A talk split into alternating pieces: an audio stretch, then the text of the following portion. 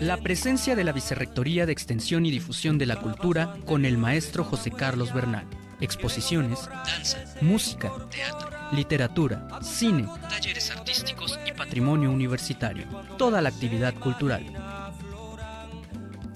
9 horas con 22 minutos. Continuamos en el de eso se trata. Ya está con nosotros el maestro José Carlos Bernal, vicerrector de Extensión y Difusión de la Cultura. Maestro, pues muchos temas ya. Y ahora sí que en el mood navideño. Prácticamente, Ricardo, muchas gracias. Muchas gracias por la invitación. Como siempre, en la colaboración de los martes de la Vicerrectoría de Extensión y Difusión de la Cultura, en el de eso se trata. Primero que nada, bueno, la gran mayoría de la gente ya lo sabrá, estamos muy tristes por el fallecimiento del enorme cantautor cubano Pablo Milanés.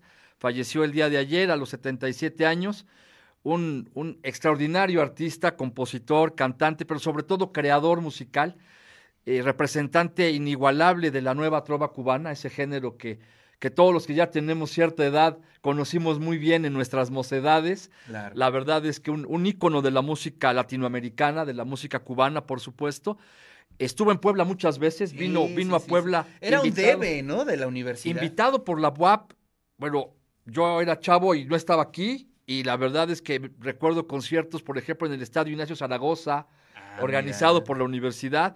Y bueno, la última gran presentación de, de Pablo Milanés, justo el 10 de noviembre de 2008 en la inauguración de este queridísimo complejo, cultural universitario, un concierto gratuito, apoteósico. La verdad es que fue un, un, gran, un gran concierto y la última vez que yo personalmente pude, pude escuchar y pude, y pude disfrutar en vivo a un genio de la música como Pablo Milanés, pues descanse en paz. También en el 97 vino, en la temporada de conciertos en el Politécnico. En el Polideportivo. En el Polideportivo, perdón. Eh, y, y, también eh, lo platicábamos al inicio del programa, que, bueno, sí, musicalmente es eh, una figura importantísima, pero representa una época. Además, claro, sí. Es una época. Representa un género, representa una época, representa una corriente. Una corriente y eso, ideológica incluso. Exactamente. Y a mí me, en especial me gusta mucho Pablo, porque él no se dejó, digamos, seducir o cegar. O sea, en el momento en que tuvo oportunidad de hacer críticas al mismo eh, gobierno cubano, lo hizo. Y eso no es fácil. No, no. No es nada fácil. ¿eh? Un tipo respetabilísimo. Y la verdad es que, bueno, pues ahora no, no nos queda más que eh, poner sus discos, los que somos amantes de los, de los vinilos, de los CDs, este, buscar su música para los jóvenes que la busquen, los actuales universitarios que busquen su música en Spotify. La verdad es que hay que escuchar a Milanés. Así es. Para, para entender de lo que estamos hablando. Pues ya el viernes, maratón toda la noche en Radio Bob de Pablito Milanés. Espero que nos esté escuchando ahí el buen Chuchito. Ah, bueno, todavía no, porque está preparándose para el partido de las 10 de la mañana. Y a lo mejor un especial en, fin de año como el que hicimos el año ah, pasado, dedicado a Silvio Rodríguez. ¿no? Estaría magnífico. Ahora Vamos a convocar. se, se justifica plenamente darle ahora su lugar. Vamos a convocar. Al gran, al gran Pablo. Y ya entrando en materia, Ricardo, muchas gracias. Anunciar que el día de mañana a las 4 de la tarde en el Museo de la Memoria Universitaria se inaugura la exposición Sustancia Expresiva Polifonías de los Cuerpos, una exposición muy interesante, una exposición donde participan fundamentalmente los profesores de la Escuela de Artes Plásticas y Audiovisuales, de ARPA, de, nuestra universidad. Recordamos que el Museo Universitario, el Museo de la Memoria Histórica Universitaria está en la calle 3 Oriente 1008, ahí en el barrio de Analco. Ya lo hemos mencionado aquí varias veces, un espacio al que se le ha dado nueva vida con una serie de actividades eh, tanto académicas como, por supuesto, de exposición. Por ahí anduvo la, la, retrospectiva de Blue Demon. por ahí hemos tenido, eh, la hace un año justamente se montó ahí la exposición para celebrar eh, un aniversario más, el 65 de la autonomía universitaria.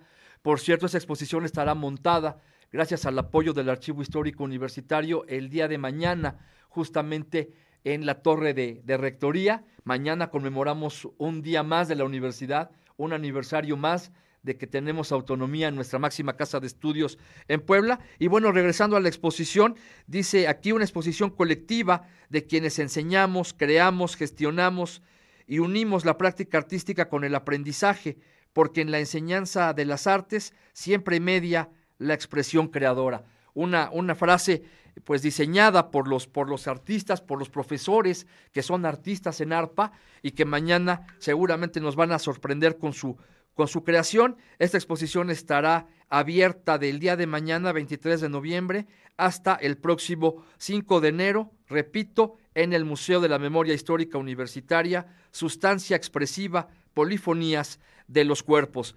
Y retomando tu expresión de que ya estamos en un, en un mood, en un mood casi, casi, casi navideño, pues bueno, queremos invitar a todo, a todo el auditorio, a todo el público en general, al Festival Voces Navideñas 2022, una serie de cuatro conciertos que hemos preparado en la Vicerrectoría de Extensión y Difusión de la Cultura, la coordinación de Tabata Pardo.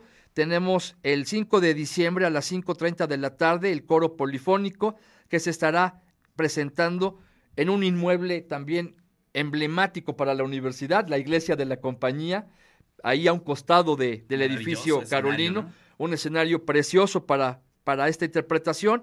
El 7 de diciembre en la Casa de la Bóveda, la sede de la Vicerrectoría, la compañía de ópera de la UAP que dirige la maestra Magda Rey se presentará por ahí.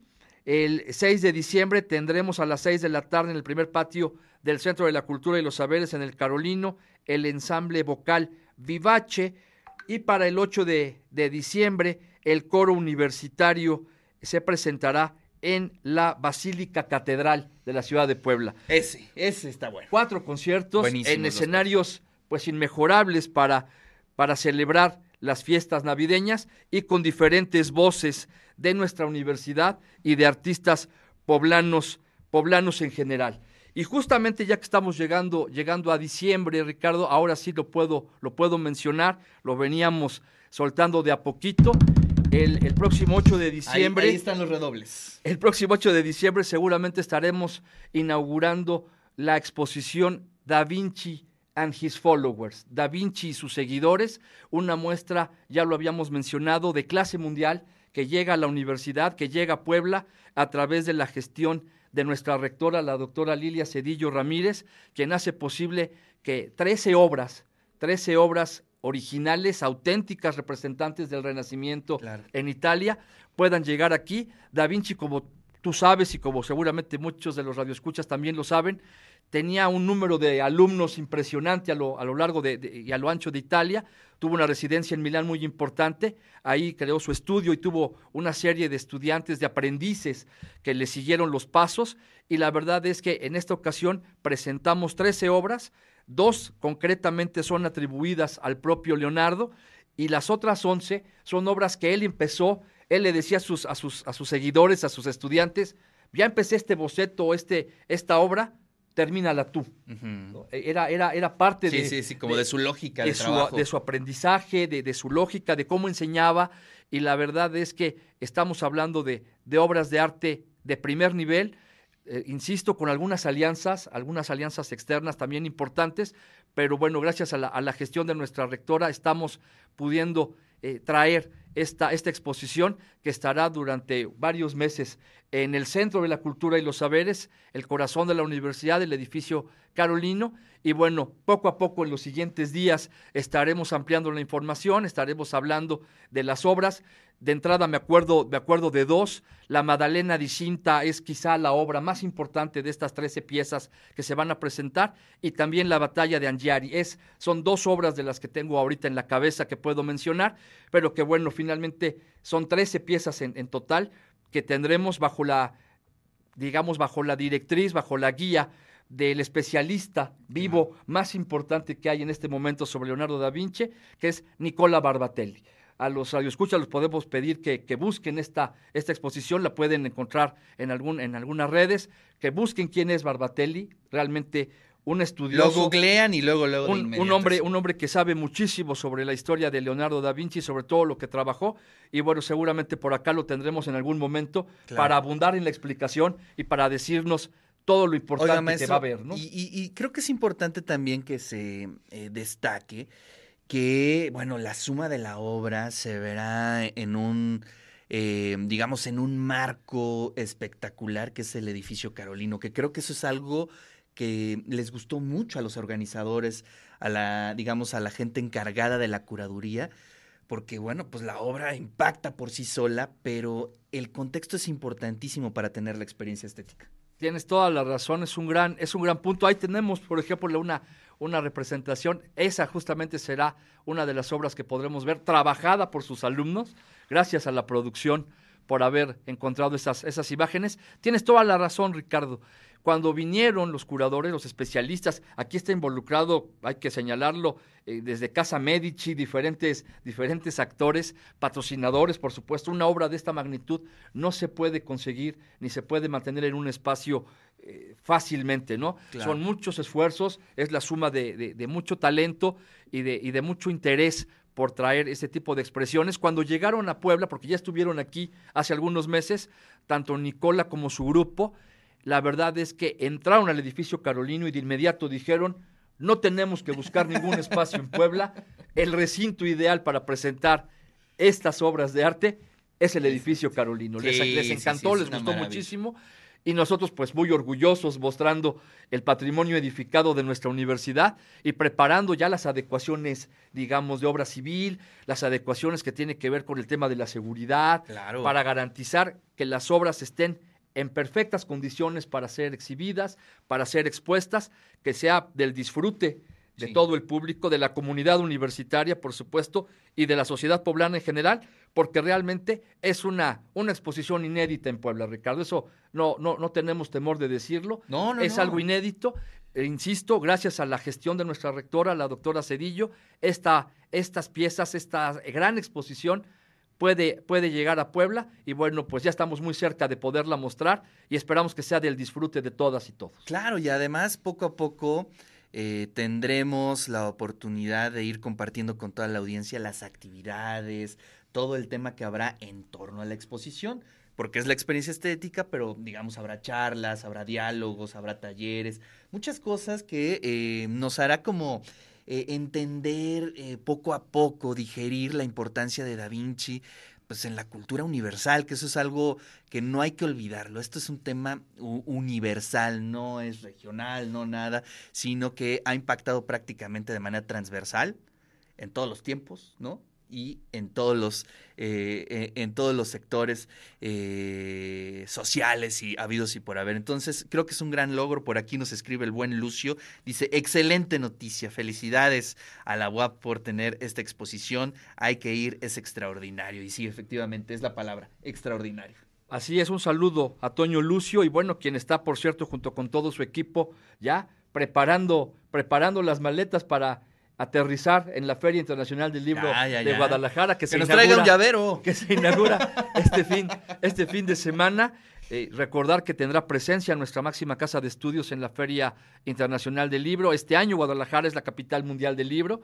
Y bueno por qué no volver a anunciar el próximo 2 de diciembre a las 6 de la tarde en el stand de la Universidad de Guadalajara nuestra rectora la doctora Lilia Cedillo presenta su libro El COVID y sus cuates es, es muy interesante, muy importante. Gracias por el saludo y reiterar la invitación. Como bien dices, vamos a ir eh, manejando información, vamos a ir, eh, digamos, pues desmenuzando todo lo que va a ser eh, la exposición de Da Vinci y sus seguidores en todo lo que lleva también a su alrededor, Ricardo. Mario Portillo nos escribe, dice, somos afortunados, gracias WAP por la expo de Da Vinci.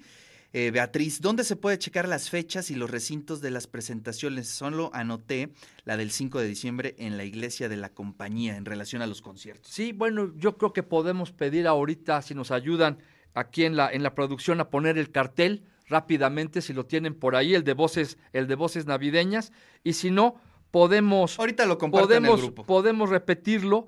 Estamos, el, el, el, el cartel lo teníamos por ahí listo, pero bueno, ahí está Ahí está el coro, el coro polifónico va a estar el lunes 5, eh, la compañía de ópera el 7, el ensamble coral el día 6 y el coro universitario el día 8. Las sedes son la iglesia de la compañía, la casa de la bóveda, eh, el Centro de la Cultura y los Saberes y la catedral. Perfecto. ahí tenemos la, la, imagen por si le quieren tomar una, una foto los que están en televisión y los que no, bueno, lo puedes compartir en tu ahorita, grupo. Ahorita lo compartimos en el grupo y también entren a, directamente a las redes de Cultura WAP. Ahí están todas las actividades de la Vicerrectoría de Extensión y Difusión de la Cultura. Así es. Pero de todas maneras, en este momento lo estamos compartiendo con toda la audiencia, con todo el grupo del de eso se trata, que siempre está muy al pendiente de toda la actividad cultural. Y bueno, pues estamos esperando ya en unos minutos. Así es el partido de México. Aquí ya están preguntando si va a haber este quinielas de tequila, de mezcal, de libros. El ingenio, el ingenio del mexicano que nunca, que nunca falta. Así es, bueno, también estamos en un, en un mood mundialista, sin duda. Hoy juega la selección, yo como ya podrán ver los que tienen televisión. Ya me puse la verde, como dice el perro acá, Bermúdez. Acá hay un mensaje de nuestro jefe de producción, de Beto Rosales, dice que el maestro Bernal rife su sudadera. sí, dile que sí, que cómo no, este, que, ahorita hacemos los boletos. La verdad es que la universidad ha puesto mucho, mucho interés, mucho énfasis también en esta parte pues sabiendo que somos futboleros, que en México nos encanta el fútbol, y bueno, para ver el partido de México que arranca ya dentro de unos cuantos minutos a las 10 de la mañana habrá pantallas en el Centro de Convenciones en Ciudad Universitaria, en la explanada norte de la Torre de Gestión Académica y Servicios Administrativos, en la explanada del Auditorio Julio Glogner para los compañeros y compañeras del área de la salud, en la explanada de la Facultad de Derecho y Ciencias Sociales y en el auditorio de la DCITIC son los lugares donde se podrá ver el partido de México. Ya hubo una gran sorpresa hoy en la madrugada. Argentina perdió 2 a 1 con Arabia Saudita. Juegan en el mismo grupo y México tiene hoy una gran oportunidad de dar un primer paso importante y si se da, pues de complicarle después la vida argentina el próximo sábado en un partido de pronóstico reservado. Pero vamos paso a paso, Ricardo. Hay que jugar el a ver, de a ver, a ver, ya, Hay que este jugar el de hoy y a ver qué tal nos va contra ¿Cómo vamos a quedar? No, la verdad es que soy, soy muy malo para hacer pronósticos, no quiero salar a la selección nacional. Prefiero, prefiero pensar que nos va a ir bien. No me atrevo, no me atrevo a dar un pronóstico, pero bueno, venimos listísimos para apoyar a, a la selección. Dijera el perro Bermúdez, el equipo de todo. Exacto. Estamos listos para apoyar a la selección. Gracias por el espacio. muchas gracias, maestro José ya sabes que tenemos de todo como en botica. Así es. Hablamos de muchos temas, pero bueno, agradecemos siempre la oportunidad que nos dan para, para difundir las actividades fundamentalmente de la Vicerrectoría de Extensión y Difusión de la Cultura.